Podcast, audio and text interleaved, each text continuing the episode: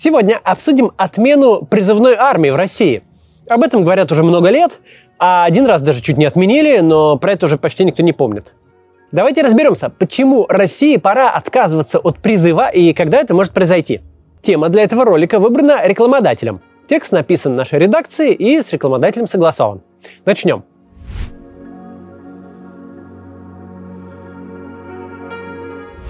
Принято считать, что призыв в армию в России появился во времена Петра I с рекрутскими наборами. Хотя и до этого, кроме дворян, в армии была так называемая э, посошная рать из простых людей. Но рекрутский набор внес в армию некоторую порядочность, уже сравнимую с призывом э, современным. Сначала рекрутов призывали пожизненно, потом до 25 лет. Правда, это тоже часто оказывалось пожизненным, потому что средняя продолжительность жизни тогда была невелика. Срок службы в царской армии сокращали несколько раз. Сначала до 6-9 лет, в зависимости от рода войск, потом до 3 или 4. После революции уже в 1918 году набором в рабоче-крестьянскую Красную армию занялся ВЦИК. Это тоже был э, фактически призыв, но срок намного меньше. Сначала 6 месяцев, но почти сразу его увеличили до года. В Советском Союзе срок службы в армии несколько раз меняли. Примерно до середины 20 века он увеличивался до максимальных 7,5 лет на флоте, потом уменьшался. К 1991 году срок призыва достиг трех лет на флоте и э, двух во всех остальных родах войск. Впервые об отмене всеобщего призыва в российской армии заговорили при Борисе Ельцине. Сегодня уже далеко не все об этом помнят, но Ельцин почти перевел российскую армию на контрактную основу. По планам Ельцина вооруженные силы страны должны были полностью перейти на контрактную основу с 2000 года – в мае 96-го он подписал указ, согласно которому правительство должно было разработать систему мер, стимулирующих привлечение граждан к службе по контракту. Под этим подразумевалось создание выгодных условий для службы, достойные зарплаты, различные льготы и социальное обеспечение. Также от правительства требовалось представить проекты законов, позволяющих отменить призыв. Но ничего из этого сделано не было. В 1998 году случился дефолт – один из самых тяжелых экономических кризисов в России, а 31 декабря 1999 года Ельцин объявил о своей отставке. А Путин, хоть формально и был преемником Ельцина, выполнять его обещания не спешил. Контрактная армия развивалась, но далеко не теми темпами, которые могли бы позволить отказаться от призыва. Вопрос э, перехода от призывной армии к контрактной повис в воздухе. Причем туманные высказывания Путина и всех военных чиновников то давали будущим призывникам надежду, то также аккуратно ее забирали. Никаких конкретных сроков со времен Ельцина не называли. Так, в марте 2019 года начальник главного организационно-мобилизационного управления Генштаба Вооруженных сил России заявил, что отказ от призыва россиян на военную службу нецелесообразен.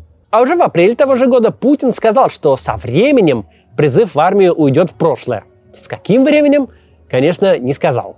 Осенью же глава Минобороны Сергей Шойгу допустил отмену призыва в будущем. Опять же, ничего не уточняя, когда это будущее наступит. Самой актуальной на сегодня информацией является заявление Дмитрия Пескова, что отмена призыва сейчас не обсуждается. Он утверждает, что обязательная служба в России – это конституционная повинность всех российских мужчин, а потому никаких разговоров об отмене призывной армии сейчас не идет.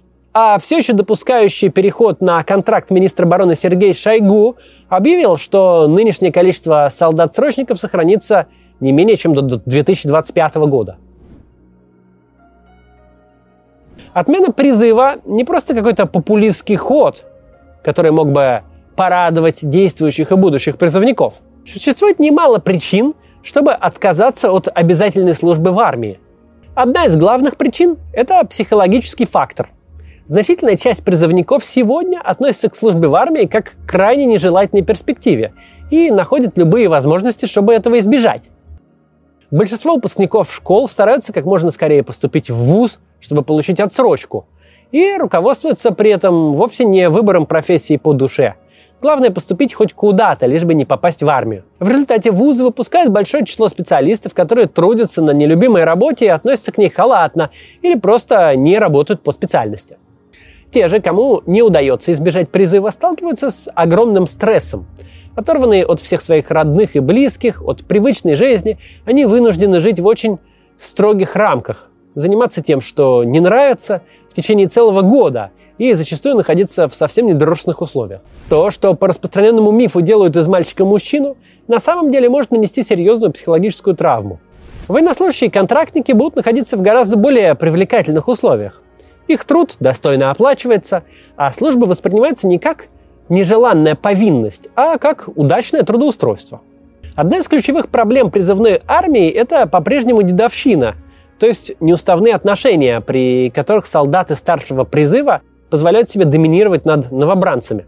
Формально дедовщина у нас отсутствует с 2008 года, когда срочную службу сократили до одного года. В 2019 году Сергей Шойгу заявлял, что дедовщины в армии нет, есть только случаи бытового хулиганства. А уже через год его заместитель Андрей э, Картополов объявил, что теперь нет и хулиганства тоже. К сожалению, это не так. Дедовщина всегда держалась на традициях, и сохранить ее не так-то легко. Хотя теперь деды служат не два года, а один, это все равно больше, чем один-два месяца. О том, что дедовщина из армии никуда не делась, говорят сразу несколько случаев за последние пару лет. В октябре 2019-го рядовой Рамиль Шамсуддинов застрелил восьмерых служивцев – двух офицеров, двух контрактников и четырех срочников. Еще двое были серьезно ранены. По словам Шамсудинова, он совершил эти убийства в связи с дедовщиной. Молодому человеку угрожали изнасилованием. В суде выяснилось, что один из сослуживцев бил и оскорблял солдат, в том числе и Шамсуддинова, заставлял заниматься физическими упражнениями до изнеможения. Обвиняемый в дедовщине получил два года условно и штраф в 30 тысяч рублей. Рамиль Шамсуддинов же за убийство получил 24,5 года лишения свободы. Реальные наказания виновные в дедовщине получают нечасто, но есть и такие случаи. В 2019 году три года общего режима получил военнослужащий из Свердловской области. Издевательство над сослуживцами он довел до того, что тот совершил самоубийство. Несмотря на все принятые меры и сокращение срока службы, случаи неуставных отношений в воинских частях все еще остаются. Проблема осложняется еще и тем, что части – закрытая территория, поэтому не всегда солдаты могут вовремя сообщить о случаях насилия и унижения. Известными становятся только громкие трагедии, которые не получается скрыть. В основном же дедовщина замалчивается, а большинство срочников принимают ее как неотъемлемую часть армии. Переход к контрактной службе помог бы э, переломить эту традицию и предотвратить еще немало подобных трагических историй. Хотя каждый призывник и обходится стране дешевле, чем контрактник, в целом призывная армия наносит экономике большой ущерб. Каждый год сотни тысяч молодых людей по всей стране выпадают из экономической системы. Они не работают, не строят бизнес, не получают профессию. При этом они далеко не всегда несут реальную службу. Гораздо чаще призывники занимаются малополезным трудом, отмывая плацы и маршируя по ним в костюмах химзащиты. По мнению экспертов, прямые потери для экономики достигают полпроцента ВВП. Именно так оценивается недопроизведенный валовый продукт, который могли бы создать солдаты-срочники за время своей службы. Еще как минимум полпроцента уходит на обслуживание призывников, еду, казармы, э, обмундирование. С учетом потери человеческого капитала и незадействованного в развитии экономики э, населения, в значительной степени молодежи, потери могут достигать 1% ВВП, то есть больше триллиона рублей. В отличие от развивающихся стран, где служба в армии часто становится социальным и образовательным институтом граждан, в России вложения в призывников не приносят значимой пользы. И если финансовые затраты на призывников невыгодны, то вложения в контрактную армию стали бы дополнительным стимулом, привлекающим в армию профессиональных защитников, которые бы несли службу охотно и добросовестно. Еще один важный фактор – это обороноспособность призывной армии. Большинство 18-летних парней не готовы к службе в армии не только морально, но и физически. Хотя срочная служба и рассчитана на совершенствование физической формы, она не учитывает индивидуальные особенности каждого новобранца и его базовый уровень подготовки – а при том, что военкоматам устанавливают нормы по набору призывников, нередко случается, что на службу отправляют молодых людей, здоровье которых не подходит для армейской службы. Даже те, кто имеют медицинские показания для отвода от призыва, иногда не могут доказать свои заболевания в военкомате. Но и полностью здоровый юноша далеко не всегда может за год срочной службы научиться всему, что должен знать и уметь современный военнослужащий. Профессиональные контрактники лучше подготовлены физически и психологически. Они способны выполнять более сложные задачи, Контрактники могут регулярно проходить переподготовку, повышать свой уровень и совершенствовать навыки. Они получают за свой труд зарплату и потому более мотивированы на достижение хороших результатов. Таким образом, обороноспособность армии, состоящей из опытных контрактников, будет значительно выше, чем у срочников, служивших несколько месяцев или э, только призванных в армию. Юридическая сторона призывной службы также вызывает немало вопросов. Противники призыва чаще всего ссылаются на 37-ю статью Конституции, согласно которой принудительный труд запрещен, а каждый человек имеет право свободно выбирать род деятельности. Хотя этот аргумент как раз сомнительный. В правоприменительной практике международных правозащитных органов служба в армии как принудительный труд не рассматривается. И даже в Европейской конвенции о правах человека прямо говорится, термин «принудительный» или «обязательный труд» не включая в себя всякую службу военного характера. Хотя, на мой взгляд, это очень спорно. И, конечно, полезным трудом службу в армии назвать сложно. Солдатам-срочникам предоставляется мало места в казарме, еда и одежда в течение года, и они выполняют очень много работы, часто бессмысленной и малополезной. Также им полагается денежное довольствие в размере 2000 рублей, меньше одной шестой части от МРОД. Вопрос добровольности тут также очень условный. Отказаться от службы в армии просто потому, что не хочется, молодой человек права не имеет. Также возникают вопросы и к другим статьям Конституции, устанавливающим равноправие между гражданами России. Согласно шестой статье, каждый гражданин России обладает на ее территории всеми правами и свободами и несет равные обязанности, предусмотренные Конституцией. А 59-я статья устанавливает, что защита Отечества является долгом и обязанностью гражданина Российской Федерации. Однако закон о воинской обязанности возлагает этот долг только на мужчин. Женщины же могут служить в армии лишь на добровольной основе. Контрактная армия могла бы внести равновесие в этом вопросе. Мужчина она освободила бы от обязательной службы, а для женщин могла бы расширить возможности. Как мы видим, причин для отказа от призыва немало, но пока реальность такова, что с приближением 18-летия практически каждый молодой человек должен решить для себя дилемму, идти в армию или нет. Законные способы избежать обязательной службы есть, но тут нужна помощь юриста – Консультации по этой теме можно получить в военной коллегии адвокатов, которая выступила спонсором этого ролика. Сейчас один из адвокатов коллегии, Владимир Тригнин, расскажет об этом подробнее. Как уже сказал Максим, вопрос отмены призыва на военную службу поднимался часто именно как предвыборные лозунги. Но можно ли действительно отменить обязательный призыв и насколько радикальные изменения в закон для этого потребуются? Сторонники обязательного призыва на военную службу часто ссылаются на статью 59 Конституции Российской Федерации. Она говорит, что защита Отечества является долгом и обязанностью гражданина Российской Федерации. Но при этом в этой статье нет никаких требований в части обязательного призыва. Таким образом, если призыв действительно будет отменен, основной закон это не затронет. Конституция как раз отсылает нас к федеральному закону о воинской обязанности и военной службе, который и определяет категории граждан, подлежащие призыву. Кроме того, есть статья 19 Конституции, которая провозглашает равенство прав и свобод независимо от пола.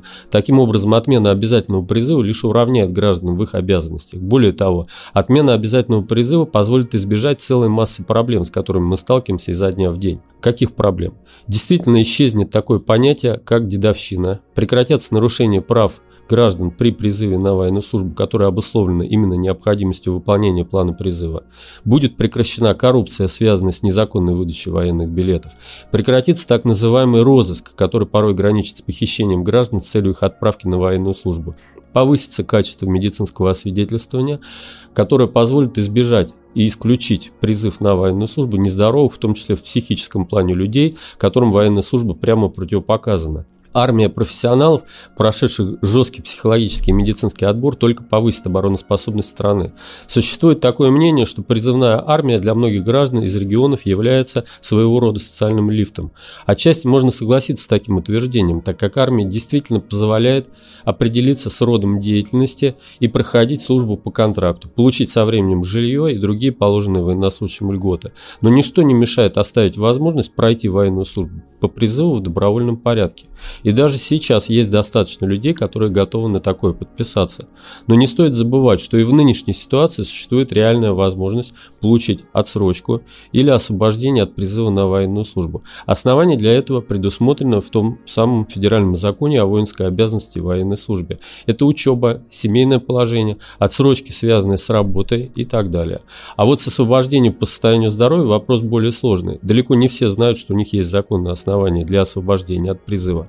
Вопреки заблуждению, чтобы не идти служить, вовсе не надо быть тяжело больным. А те ребята, которые знают, что у них есть основания для освобождения от армии, не всегда могут грамотно их предоставить в военкомат и отстоять там свои права. Для решения подобных вопросов требуется адвокат, который окажет профессиональную правовую помощь в защите прав призывника. Это может быть как помощь в суде, когда незаконное решение уже принято, так и до принятия каких-либо решений. Адвокат может дать рекомендации по сбору документов для обоснования тех или иных проблем, помочь их собрать и представить в военкомат. В случае необходимости адвокат может привлечь специалиста для консультации по медицинским вопросам, какое конкретно обследование и где необходимо пройти, чтобы обосновать негодность к службе, как грамотно оспорить диагноз в случае несогласия. И все же призыв до сих пор не отменен. Чаще всего неготовность армии к полностью контрактной основе объясняется необходимостью больших вложений, которых сейчас в бюджете просто нет. Но единственная ли это причина? Больше всего за сохранение смешанной армии срочников и контрактников ратуют высшие военные чины. Отчасти стремление руководства российской армии сохранить призыв на срочную службу отражает устаревшие представления о принципах подготовки вооруженных сил – Часто сохранение призывной армии объясняется необходимостью создать хорошо подготовленных резервистов. Но для этого есть и другие способы. Увеличение количества военных кафедр в вузах, регулярная переподготовка резервистов. Большинство призывников предпочли бы иногда посещать учения, чем терять год своей жизни на срочной службе. Но есть и другая причина. У военных не получается набрать достаточно контрактников. Один из пунктов майских указов 2012 года требовал каждый год набирать по 50 тысяч контрактников – к 2018 году довести их общую численность до 440 тысяч человек. Как и большинство других майских указов, этот выполнен не был. И неудивительно. Чтобы молодые люди захотели идти на контрактную службу, армия должна предложить выгодные условия, достойную зарплату, комфортные условия службы и повседневной жизни. Но получать 25-30 тысяч рублей, которые предлагают контрактнику в начале карьеры, сейчас без труда можно на гражданской работе. Есть еще одна причина – Солдаты на контракте, конечно, все еще остаются бюджетниками и могут подвергаться обработке, но загнать их дружными рядами на участок и заставить голосовать за провластных кандидатов будет уже посложнее, потому что зависимость солдата от командиров будет не такой высокой. Можно получить результат, как на том участке в САО, где на последних выборах голосовали росгвардейцы и испортили несколько сотен бюллетеней, а за провластного кандидата голосовать не стали. Что же нужно сделать, чтобы перевести армию на контрактную основу? Самое очевидное – создавать условия, при которых военная служба по контракту станет привлекательна для молодых людей. Зарплаты выше средних даже для простых солдат, предоставление жилья, льготы при покупке собственной квартиры, пенсия по выслуге лет – все это работает в других странах. Но на все это нужны деньги. Где же их взять? Оборонный бюджет нашей страны составляет более 42 миллиардов долларов. Если эффективно его перераспределить, сократив затраты на новейшее вооружение, суперсовременные танки в бесконечном, непонятно зачем нужном таком количестве и огромные ракеты, то можно получить достаточно много денег для повышения зарплат военным и предоставления им иных льгот. Помогло бы и сокращение общей численности войск, поскольку, как я уже говорил, за достойную оплату военнослужащие работают эффективнее, а подготовка их лучше. Контрактников э, потребуется намного меньше, чем срочников – а лишние военные части в таком случае можно было бы просто закрыть и избавиться от расходов на их содержание, а также продать и получить некоторое количество денег в бюджет. В перспективе заменить срочников могли бы не только военнослужащие по контракту. Развитие техники уже сейчас позволяет брать на вооружение различные автоматические роботизированные системы. Один такой робот может заменить собой целый взвод срочников или даже больше, и они уже поступают на вооружение армии. И если пока техники недостаточно, чтобы полностью заменить солдат срочной службы, то уже скоро это может стать возможным. Для наглядности сравним нашу призывную армию с другой, контрактной. Призыв отменили уже более 100 стран, но на постсоветском пространстве таких не так много. Пока это были только Литва и Латвия, но Литва через несколько лет вернулась к призыву. Так что сейчас Латвия остается единственной страной бывшего СССР, которая комплектует свою армию исключительно контрактниками – Призыв в Латвии не ведется с 1 января 2007 года. Контрактникам предлагается стабильная зарплата от 900 евро, социальные гарантии, медицинская страховка и пенсия по выслуге лет. Это при том, что средняя зарплата в Латвии около 800 евро. То есть даже простые солдаты получают, пусть и немногим, но больше средним по стране. Для сравнения, в России солдаты-контрактники получают от 25 тысяч рублей, то есть меньше 300 евро. И это при средней зарплате в России более 43 тысяч рублей по данным Росстата. То есть у нас начинающие контрактники получают чуть ли не в два раза меньше средней зарплаты по стране, официальной зарплаты. Общие затраты на армию Латвии и России можно сравнить по рейтингу Global Firepower, опубликованному в январе этого года. Активный состав латвийской армии 5300 человек, еще 16 тысяч находится в резерве. Активный персонал российской армии 1 миллион 14 э, тысяч человек, еще 2 миллиона резервистов. Разница может показаться колоссальной, но нужно учитывать, конечно, разницу в населении и вообще в э, странах. С этой поправкой получается, что в латвийской армии служит 0,3% населения страны, а в российской 0,7%. То есть разница не так велика, как может показаться на первый взгляд. Оборонный бюджет Латвии 750 миллионов долларов, России 42 миллиарда, 129 миллионов долларов. Очевидно, что расходы России на оборону во много раз больше. Мы стабильно входим в пятерку лидеров по этому показателю. Но если сравнить э, зарплаты контрактников, можно увидеть, деньги эти уходят вовсе не военнослужащим. Огромная их часть тратится на постоянное совершенствование вооружения, при том, что мы уже давно ни с кем не воюем э, в открытых военных конфликтах. Можно посмотреть и на пример других постсоветских стран, скажем, на Узбекистан. Там э, всеобщий призыв все еще действует, но можно отказаться от службы, заплатив государству определенную сумму, равную 25 МРОТ. На 2021 год МРОТ в Узбекистане около 70 долларов. То есть отказ от службы в армии стоит примерно 1750 долларов. Сумма эта немалая, но заплатившие ее призывники могут не тратить год своей жизни на службу в армии, а полученные деньги пополняют оборонный бюджет. Эти деньги можно потратить на то, чтобы привлечь больше контрактников, предложив им более солидную зарплату. Так стоит ли ждать полной отмены призыва и полного перехода на контрактную армию? В прекрасной России будущего, конечно же, да. Но в ближайшие годы эта реформа вряд ли будет проведена. Главное, что отделяет современную российскую армию от реформирования, это отсутствие эффективного современного менеджмента. Эффективно перераспределить затраты на оборонку, ликвидировать лишние военные части, э, предложить выгодные условия для контрактников – все это мог бы сделать современный и хорошо подготовленный руководитель, а не те пожилые генералы, которые составляют верхушку армейского руководства сегодня у нас. Со временем, вместе с переменами и в политической жизни страны, и в обществе, Расшевелить получится и это болото. Но пока молодым людям придется нести срочную службу со всеми ее недостатками или искать способы не служить в армии. Конечно же, исключительно легально. Я еще раз напоминаю, что если вам или вашим знакомым нужны консультации юристов по вопросам, связанным со службой в армии, вы можете обратиться в военную коллегию адвокатов, которые и э, являются спонсорами этого ролика. Ссылку на их сайт вы найдете в описании к этому видео.